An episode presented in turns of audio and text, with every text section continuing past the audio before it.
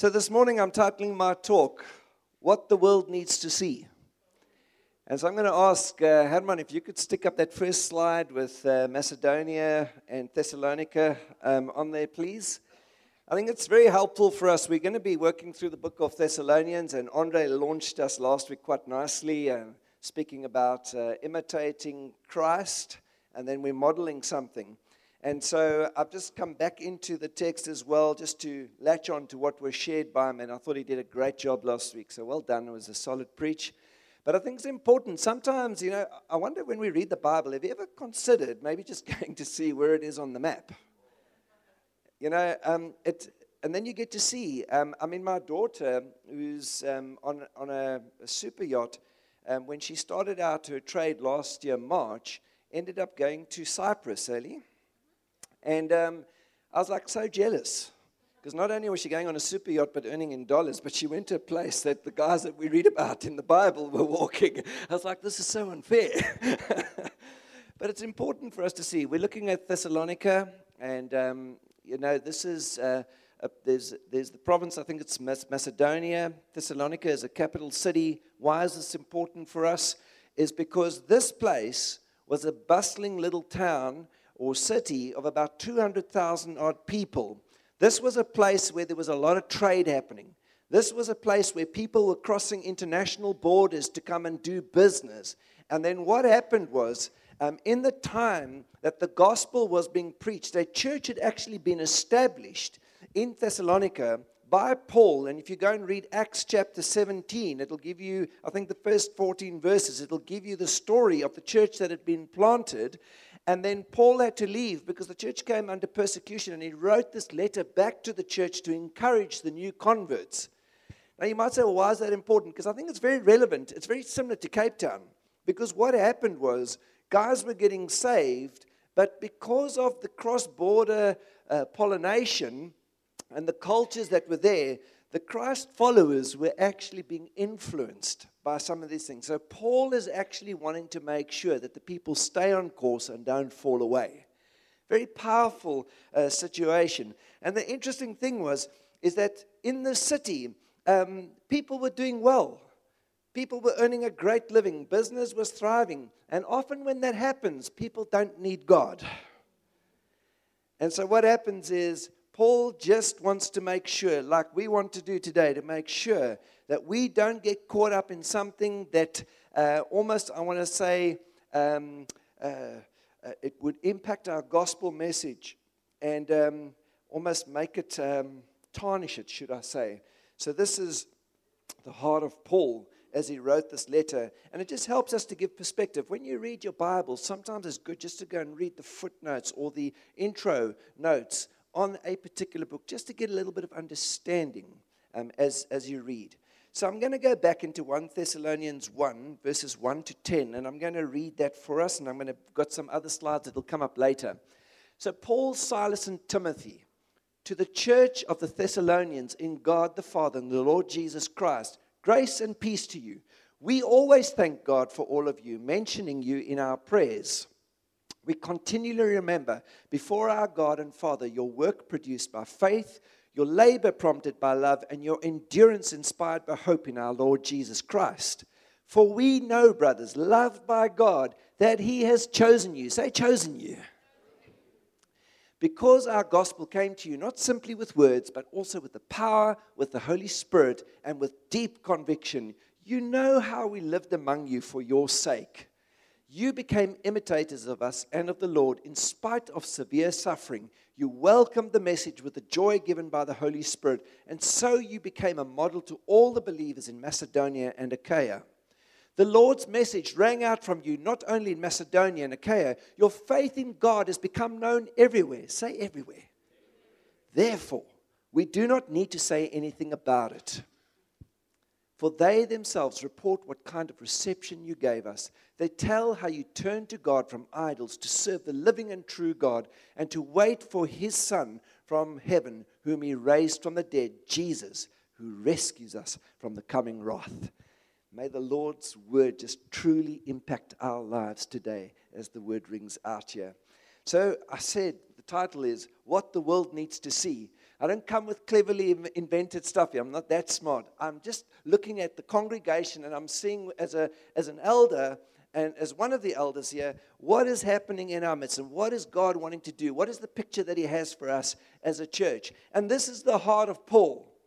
This is how he's encouraging a church that is going through a difficult time, and he brings some very practical stuff. So I'm going to give you a list here, and um, I'm trusting that this will be helpful. So there's 10 points here. And so the first thing is grace and peace to the church. Here, Paul is, is writing and he says, Grace and peace to the church. When we look at grace, what is he talking about here? This is God's unmerited favor poured on us. He looks at these Thessalonians and, and these guys are getting saved. And actually, when he says grace to you, what he's saying is that what you have received, you did not deserve. Actually, what you and I deserve is to be separated from God and to spend eternity in hell. You see, the church doesn't talk about this stuff anymore because we don't want to offend people. But we can't go against what we see in the Word of God. The hell is real. And so he's writing and he says, What you have received is the kindness and the goodness of God, which we've just sang about. And, and you need to know that it's been freely given because he paid the price for you through his son Jesus. And so, with that, it's that unmerited favor poured on us. And then it's the peace that comes through the salvation. He says, Now that you are saved, you don't need to save yourself. You don't need to wrestle anymore with God. You have peace with God because of your faith in Jesus. The problem is, and I've realized in this week, when we don't experience peace, it's because we probably are out of line with the things that God is wanting to do in our lives. And we need to say, Lord, that peace is gone. I need to realign. What are the adjustments that I need to make? But He says, but when you understand God's grace, we are brought into perfect peace because of Jesus. And we will wrestle this thing as we continuously live out our lives here. And so, what does this do? This is a powerful question. Thanks for asking, Durbanville Central. That grace and peace, what is it that the world sees? A people that are humble, a people that display humility because of what God did for them, because they didn't deserve it. That's what people see humility. And, and, and, and that for me should be something that should ring out loud from our context. And then with that, God wants you and I to model this grace and peace. And it's interesting, the story of Jonah, and I'm not going to put that scripture on there. I just want to just uh, put this out here. Jonah at one point, he was told to go to Nineveh because God had a plan with him, and then he disobeyed God, and you know that he went into the ocean. And eventually, he got swallowed up by a whale, and eventually gets brought back, and then God says to him, Now I want you to go to Nineveh. And this is the grace that God demonstrated uh, to Nineveh. Jonah got cross with God because God kept on saying, You need to go there. And Jonah was saying, But do you know how bad these guys at Durbanville suburb is, and Kenridge, and Loevenstein, and Bellville, and Kraaifontein, and Brackenfell. Do you know how bad these guys are? God, what is wrong with you? And he gets angry with God. He says, Why do you want to reach out and why do you want to touch him? Why do you want to say them? They don't deserve it, forgetting himself what God has done for him. I want to ask you this morning I'm guilty. I'm sorry. I'm guilty. But there are times when I live in my life and say, Lord, why are you doing this with them? Why are you sometimes reaching out to the unsaved and blessing them like they're out of their socks? And we are doing X, Y, and Z, and, and, and, and we can have a suck your thumb for a moment and a pity party. And then God reminds me and He says, Remember what I did for you. And this is what He says. Listen to this. He says, uh, This is Jonah arguing with God. Can you believe it? And he goes, He says, he prayed to the Lord, Oh Lord, is this not what I said when I was still at home? That is why I was so quick to flee to Tarshish. I knew that you are gracious and compassionate God, slow to anger and abounding in love, a God who relents from sending calamity. Now, oh Lord, take away my life, for it is better for me to die than to live. That's how angry he was because of what God wanted to do in, in that city. And what God wanted him to do was to express and demonstrate a grace and a love that had been poured out on his life. And later on, God says to him, he says, But Nineveh has more than 120,000 people who cannot tell their right hand from their left, and many cattle as well. Should I not be concerned about this great city? Interestingly, as I read that, we have about 120 odd thousand people just in the Durbanville area and surrounds. I'm in the property game. There are more homes coming up. There are more people coming. I want to say to you this morning what excites me in Durbanville Pinehurst is they've had over 350 people in about a period of five weeks, new folk. And if you narrow it down, the guys that are becoming regular, they could form a new church out of the people that are visiting. My prayer is, church, let's get a heart for the lost the grace and the mercy that has been poured out over us, we need to have for our work colleagues, our neighbors, our friends, our sports colleagues, and so on. You just do the inviting. You cannot save them. I cannot save them, but Jesus can. Position them. So there we go. The first thing the church did was they demonstrated the grace and the peace of Jesus upon their lives. The second thing is they were a church that modeled gratitude. And I love what Paul says. We thank God for all of you and this is the heart of a leader who thanks God for the people that has been sent. When I look at this congregation and I see what God has done in our midst, I thank God for the people that are here. Our hearts, when we pray for you on a, on a Friday morning between 6.30 and 7, 7.30, quarter to 8 as elders, we are praying for the congregation. We are praying for people. We are praying for some of your circumstances. And we trust in God. But the most important is say, God, thank you Thank you for bringing the people, and thank you for what you're busy doing in their lives. The, the, the, most important thing is what God wants us as a people now to model and demonstrate is this God, thank you that you handpicked me out of all of creation to be a part of your story.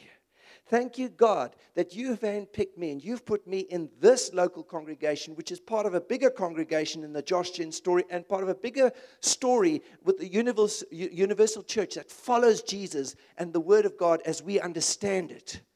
And we as a people live our lives saying, We are so thankful that God has given us His vehicle, the local church, and that He's called me and you to be a part of it. What a powerful story for us. And uh, I, have got to ask the question, and I've done this over the years what would you do if the church suddenly ceased? What would it do to you? This is a profound thing that God is bringing you and I into. It's a powerful moment that He would position us to walk out our faith journey with Him. Some of you will go and be with the Lord before others here. Some of you might go to other countries, other destinations, because God has a plan and a purpose. Some of us are going out next week to preach the gospel, help build into churches. We're nothing special. We're just saying, Lord, we're available and we will serve your purposes. But God, thank you that you bring us into this story. Thank you that you saved us. Thank you that you've saved our family. That's what the world looks at when they see in you, you and I. Are we a people filled with gratitude? Is this making sense? Thank you. Then, third point despite life's challenges, the, t- the church displayed the following. And Paul, as he writes to them, is commending them. He's saying, Hey, guys, well done. Amidst the challenges that you face, you guys haven't wobbled and fallen off your skateboard and uh, wiped yourselves out and said, Well, now I'm no longer walking with the church because they were facing some severe situations. Their, their lives were in danger. People were put in prison. They could have been fined, whatever the story might be. I think there's a, a lot more freedom we have here than what they probably had in those days. But he writes the following, and he says, And this is what the world will see a church that models faith, a church that trusts in God first, that's where it goes. We've been speaking about it from the beginning of the year. Who do we trust? And I know for some of us, I know for me, it's very difficult. My flesh. My flesh is weak. This week I was listening to a story and a, and a, and a preach, and I was saying, what does the flesh mean? If you spell the word flesh, F L E S H, and you cross out the H and you reverse it, itself without the H, Him. We are a people that need to trust God. And we are a people that will model that unashamedly that we trust God with our lives, with this church, with our futures, with our families' futures, our children's futures, and whatever future God has planned. That's the kind of people God is calling you and I to be. We trust in God, we have faith. I don't need faith for you that are sitting here right now, but I need faith for the chairs that are open for God to add people in. There, I need faith. You don't need faith if you've got 50,000 Rand in your bank account. But when you haven't got money, you need faith. You've got to trust God. Does that make sense? So we want to model this to the community. And so we trust God and we serve his purposes in and through the local church. The other area that he commends them, he says, and you model love. Firstly, you model a love for God. For some people that are sitting here this morning, you go, these acts are nuts. What are they doing this morning in worship? It is mo. It's a Greek word, mo. I think. hey, they, they, we love you, Lord. Well, you're looking up, you go, oh, what are you looking at? What are you, the, the roof? In our hearts, we love you, Lord. We're expressing a, a heartfelt love. And then the most amazing thing is the word says, Love the Lord your God with all of your heart, all of your mind, all of your strength. And then love others. That's where it flows. And what happens is we display a love amongst each other. When Charlotte got prayed in this morning, I just had a deep sense of the Father's love for you through the body this morning. I don't know. That's just what I felt. But how do we love one another? We care. We show an interest. We spend time together. Hold no record of wrongs. Go and read 1 Corinthians 13. It'll help you to understand what God calls us to do. And you know what? It's a love that comes through Jesus. It's not the love that we understand when we love a husband and a wife or our children. It's a different love that comes through Jesus that helps us uh, to, to walk with one another in a way that, that, that, that you would feel loved. I would feel loved. And when people walk in here, they would sense the love for God and for one another. Genuine care here. The other thing that the church modeled was hope. And this is not wishful thinking but a total confidence also in Jesus' return. One of my favorite scriptures. I'm going to ask you if you can put up 1 Peter 1, verses 8 to 9, please. Though you have not seen him, you love him. And even though you do not see him now, you believe in him and are filled with an inexpressible and glorious joy, for you are receiving the goal of your faith, the salvation of your souls.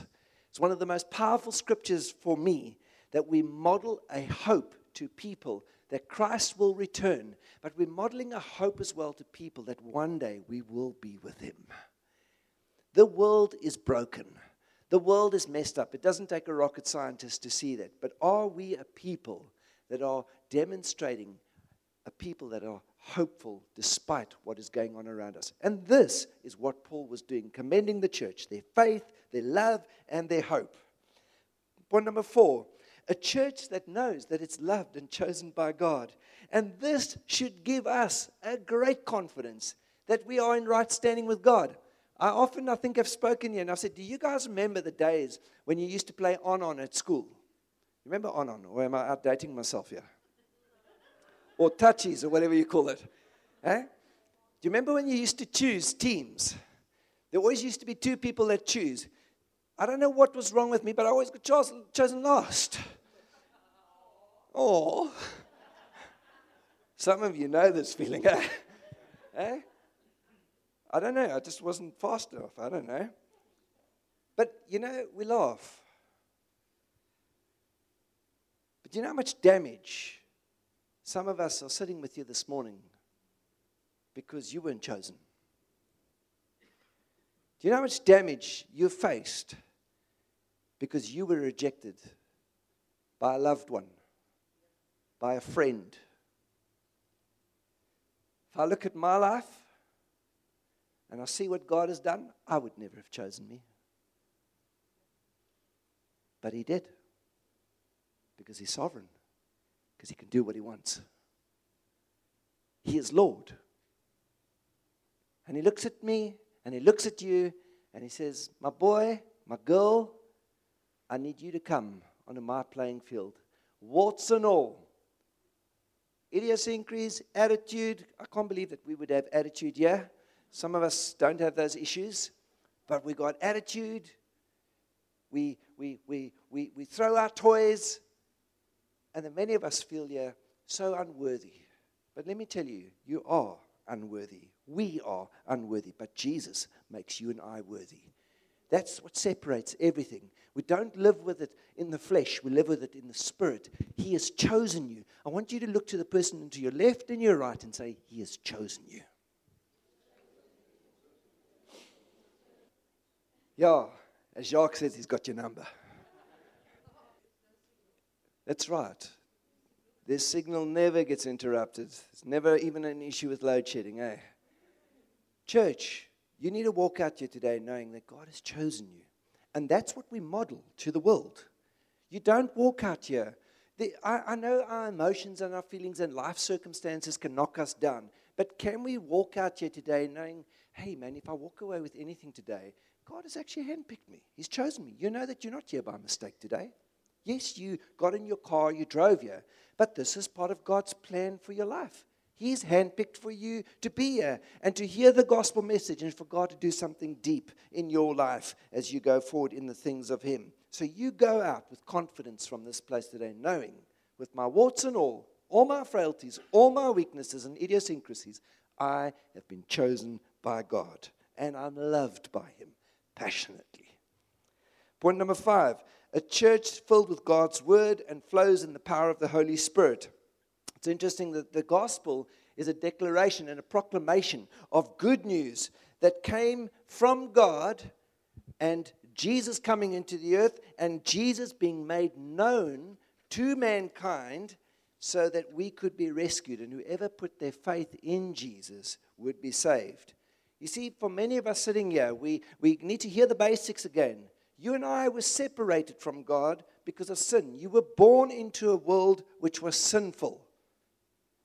All right? The kindness of God, though, is that He saw that, and at some point, He would make the gospel available and known to you through somebody who preached the Word of God or spoke to you about the Word of God.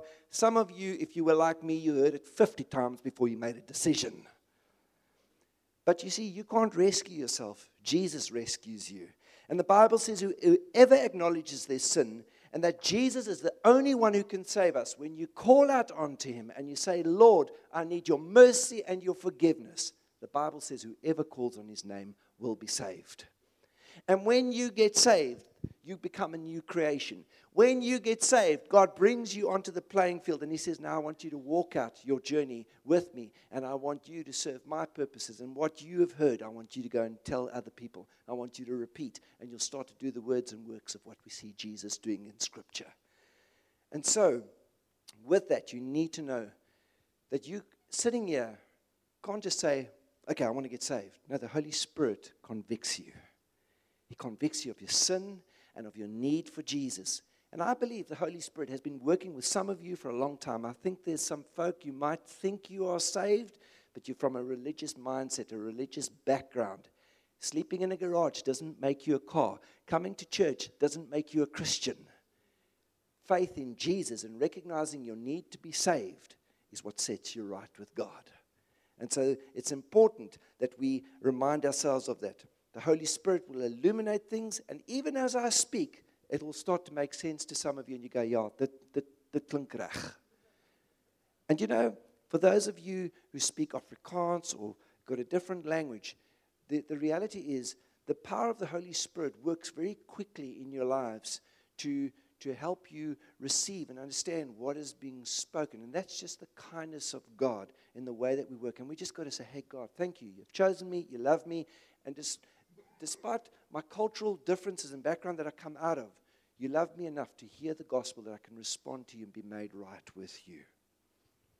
And then also, as a church, that with this uh, point, that we are filled with God's word and we're filled with His Spirit, that we, ca- we carry the word and the Spirit together. We don't want to get out of sync with this. It's important for us to, to uh, hear the word of God, and it's important for us to be led uh, by the Holy Spirit. We need both. And it's very interesting. You know that the Holy Spirit is so at work here in your lives.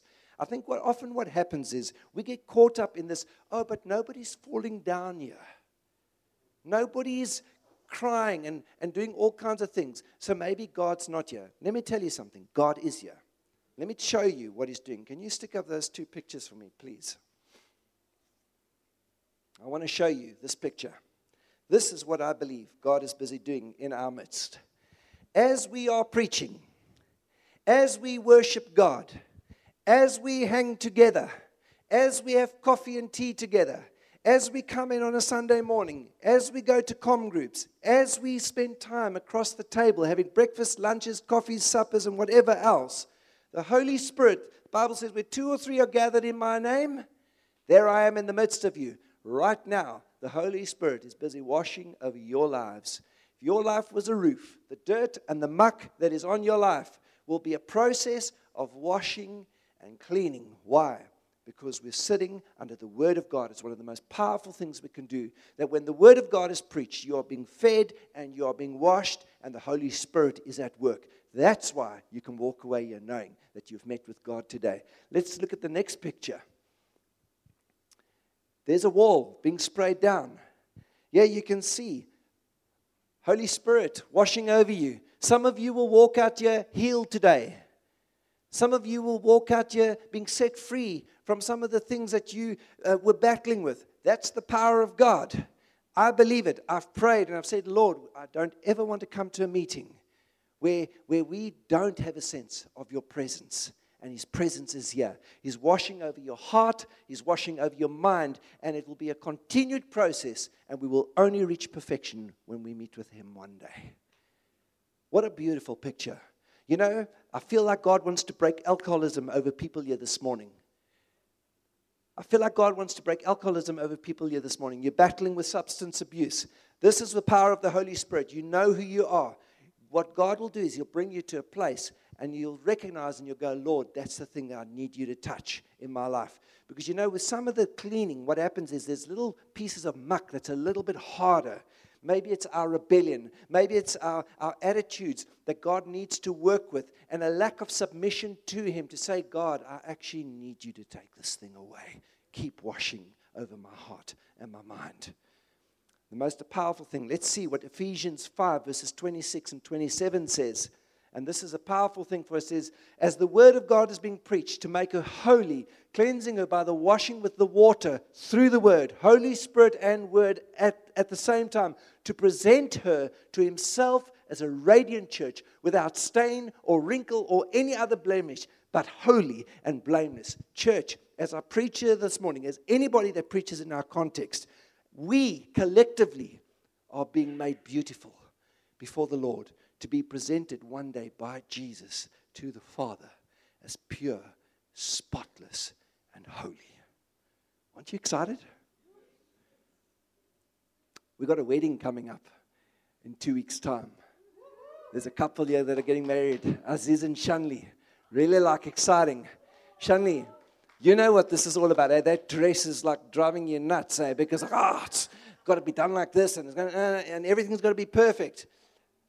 So, yesterday we had a little bit of a thing with Aziz and all the guys. What happened was we sat around the table and we we're having a meal. So I said to Rudy and on Monday, they're not here today, taking, taking a break. And um, I said to him, let's pray for him. So we're busy chatting. Matt, Nick. So what we're going to do is um, when, when we give him encouragement, you're going to say to him, the first thing, Aziz, the first thing that you've got to say when it's your speech, because he's very nervous for his speech. And all of us said, the first thing you're going to do is tell Shanley how beautiful she is. Don't forget that.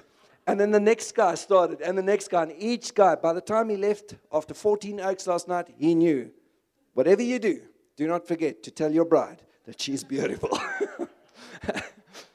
it's going to be awesome. Isn't that wonderful? All right. As we start to take this plane down now, we need to land. A church that has a deep conviction of truth. And as a church, this is what people are seeing that we have a deep conviction of truth. We uphold the non negotiables. Our doctrine is what we believe.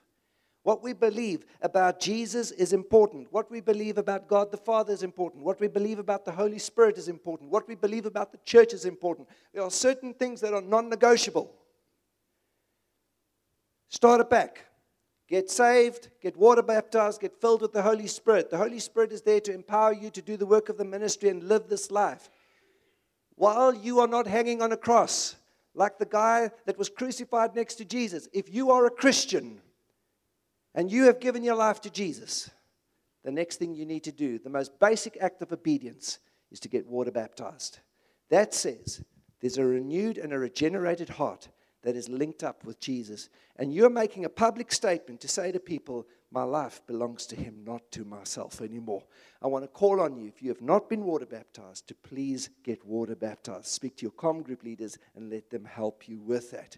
You see, these are the things that we need to uphold as we walk out our journey. Theology. What does the Bible say about a given topic? About marriage.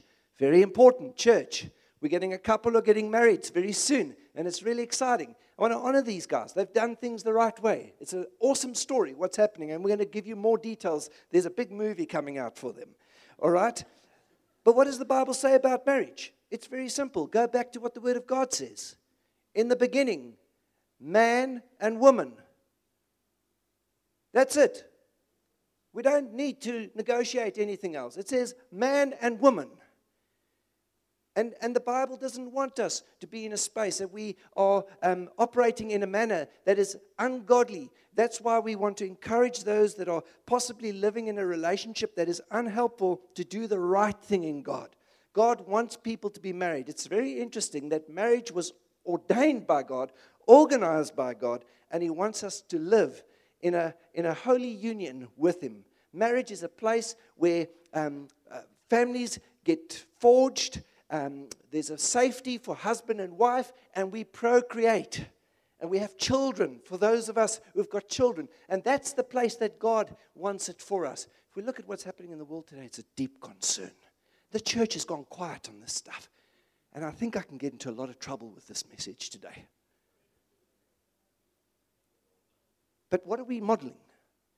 Are we compromising because we want to be sentimental and don't want to hurt people's feelings? We need to be a people that uphold the truth of God. And we need to run hard with this thing. Please hear me. I'm preaching very close to a dangerous line today. But I, I don't see anything else in Scripture. We've got to be careful what we endorse because people go to hell. We need to rescue people. And there are people here that can tell you testimonies of how they have been loved and helped through their circumstances to a place of getting married. It's the most beautiful story that we've got. I love it. Right, and I'm not going to touch on Andre's word from last week, but we imitate and we model what, what the, the leaders have done. And the last three points a church where the gospel flows out. You know, this morning when we are having a prayer meeting, Lumay was sitting next to Michelle, and she was laughing. And, and you know what? I want us to be a happy church. Are you guys happy with Jesus? Happy. Happy Jesus has saved me. Jesus is good. He's busy dealing with my stuff. But the gospel, the good news of what he's done in my life, needs to ring out from you. This is what the world sees that these people are passionate about Jesus. They're passionate about the word of God going out from this place. And the Bible says that it rang out, not just here, but everywhere. So wherever you go, let the gospel flow in you and through you. Last, second, last point is the church that gets rid of its idols. I love what Letitia did. Letitia, may I share what you shared this morning? Okay, thank you. It's a helpful story. A church that gets rid of its idols. So Letitia had been on some medication, and on Wednesday night, after Com Group. We had an awesome time at Johan Kirsten's place. There were 32 odd folk. It was actually with 34 because they still had Indigo, their dog, and, um, and Buddy. And even Indigo was in the worship. And the most amazing thing happened. Letitia, when she got home, did not have to take her sleeping medication, which she's been needing for the last 10 years, and hasn't taken that medication apparently since then.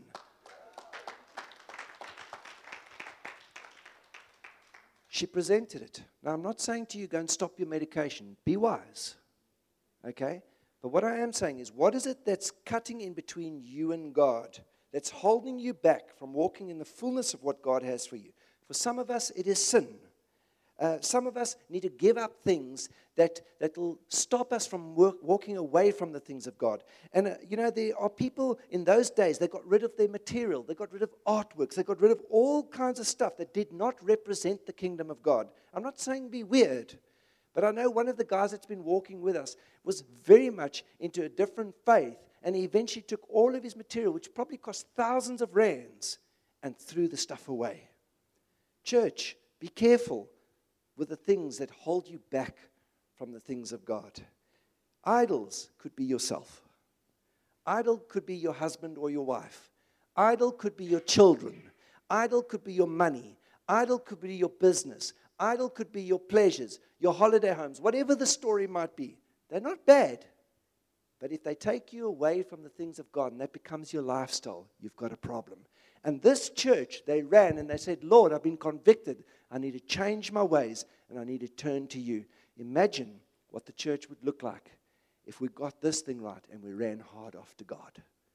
And my last one, reinforcing a point made earlier on. The church was expectant of Christ's return. And we need to believe that there will be the second coming of Jesus Christ. For some of us, maybe we get to see that. But maybe some of us will leave before and we'll go be with him. The Bible says that he will return and he will call people from the north, south, east, and west, and we will come together and we will be united with our glorified bodies. And we will live with him for eternity. So, church, this morning, I hope that you will be able to embrace these 10 points. And maybe there's stuff here that you're saying, oh, I need to make adjustments here. I want to make sure that I form part of what happens here, that we live this thing loud and proud. As I close, there might be people sitting here this morning. Perhaps God has moved over your heart. I don't know. But maybe you're sitting here this morning and you realize through some of the things that I've said that perhaps you're not yet actually in right standing with God. What I mean by that, you, you've gone to church for years, but you have never made a personal commitment where you've said, Jesus, I recognize I'm actually messed up and I'm broken and I'm lost and I don't really have you as my Lord and Savior. But today I realize I need to rectify this. I'm being given an opportunity because why? Because God wants to bring you into family and He wants you to be a son or a daughter and He wants you to journey with Him.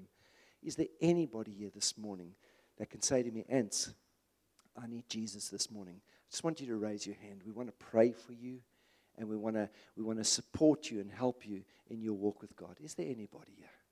I'm not going to ask people to bow their heads. The Bible says, if you prepare to confess me before man, I'll confess you before the Father. I'm, I'm, believing if this preach was of such a nature that God is moving and he needs to do what he needs to do, that some here will say, It's me. Is there anybody? You know why this is a safe place? Because when you bring your friends, we'll always open this door for them. Secondly, I feel this morning quite strongly that there are some of us that you've, you've actually stumbled and you've fallen. And I feel for some of us, we actually need to make a recommitment this morning. And I want to ask you, are there folks here, as you've listened to this message, that you say, listen, man, I've actually sort of been, here's a line, but actually I've been walking a little bit this side of the line. I want to come back into line. Is there anybody here this morning Thank you, Anita. Won't you stand, please? Who else? You just want to recommit your lives to the Lord, recommit your journey to God. Is there anyone else? Anita, what a privilege. I believe there's more. We're, we're, people that are afraid. It's an opportunity. I, I remember stories where guys were saying, people were running and flocking, pick me, pick me, pick me we have a prophetic meeting, guys wear bright yellow shirts so that everybody can see them. Is there anybody else? Great. We're going to pray for you. Why don't you reach out your hands to her?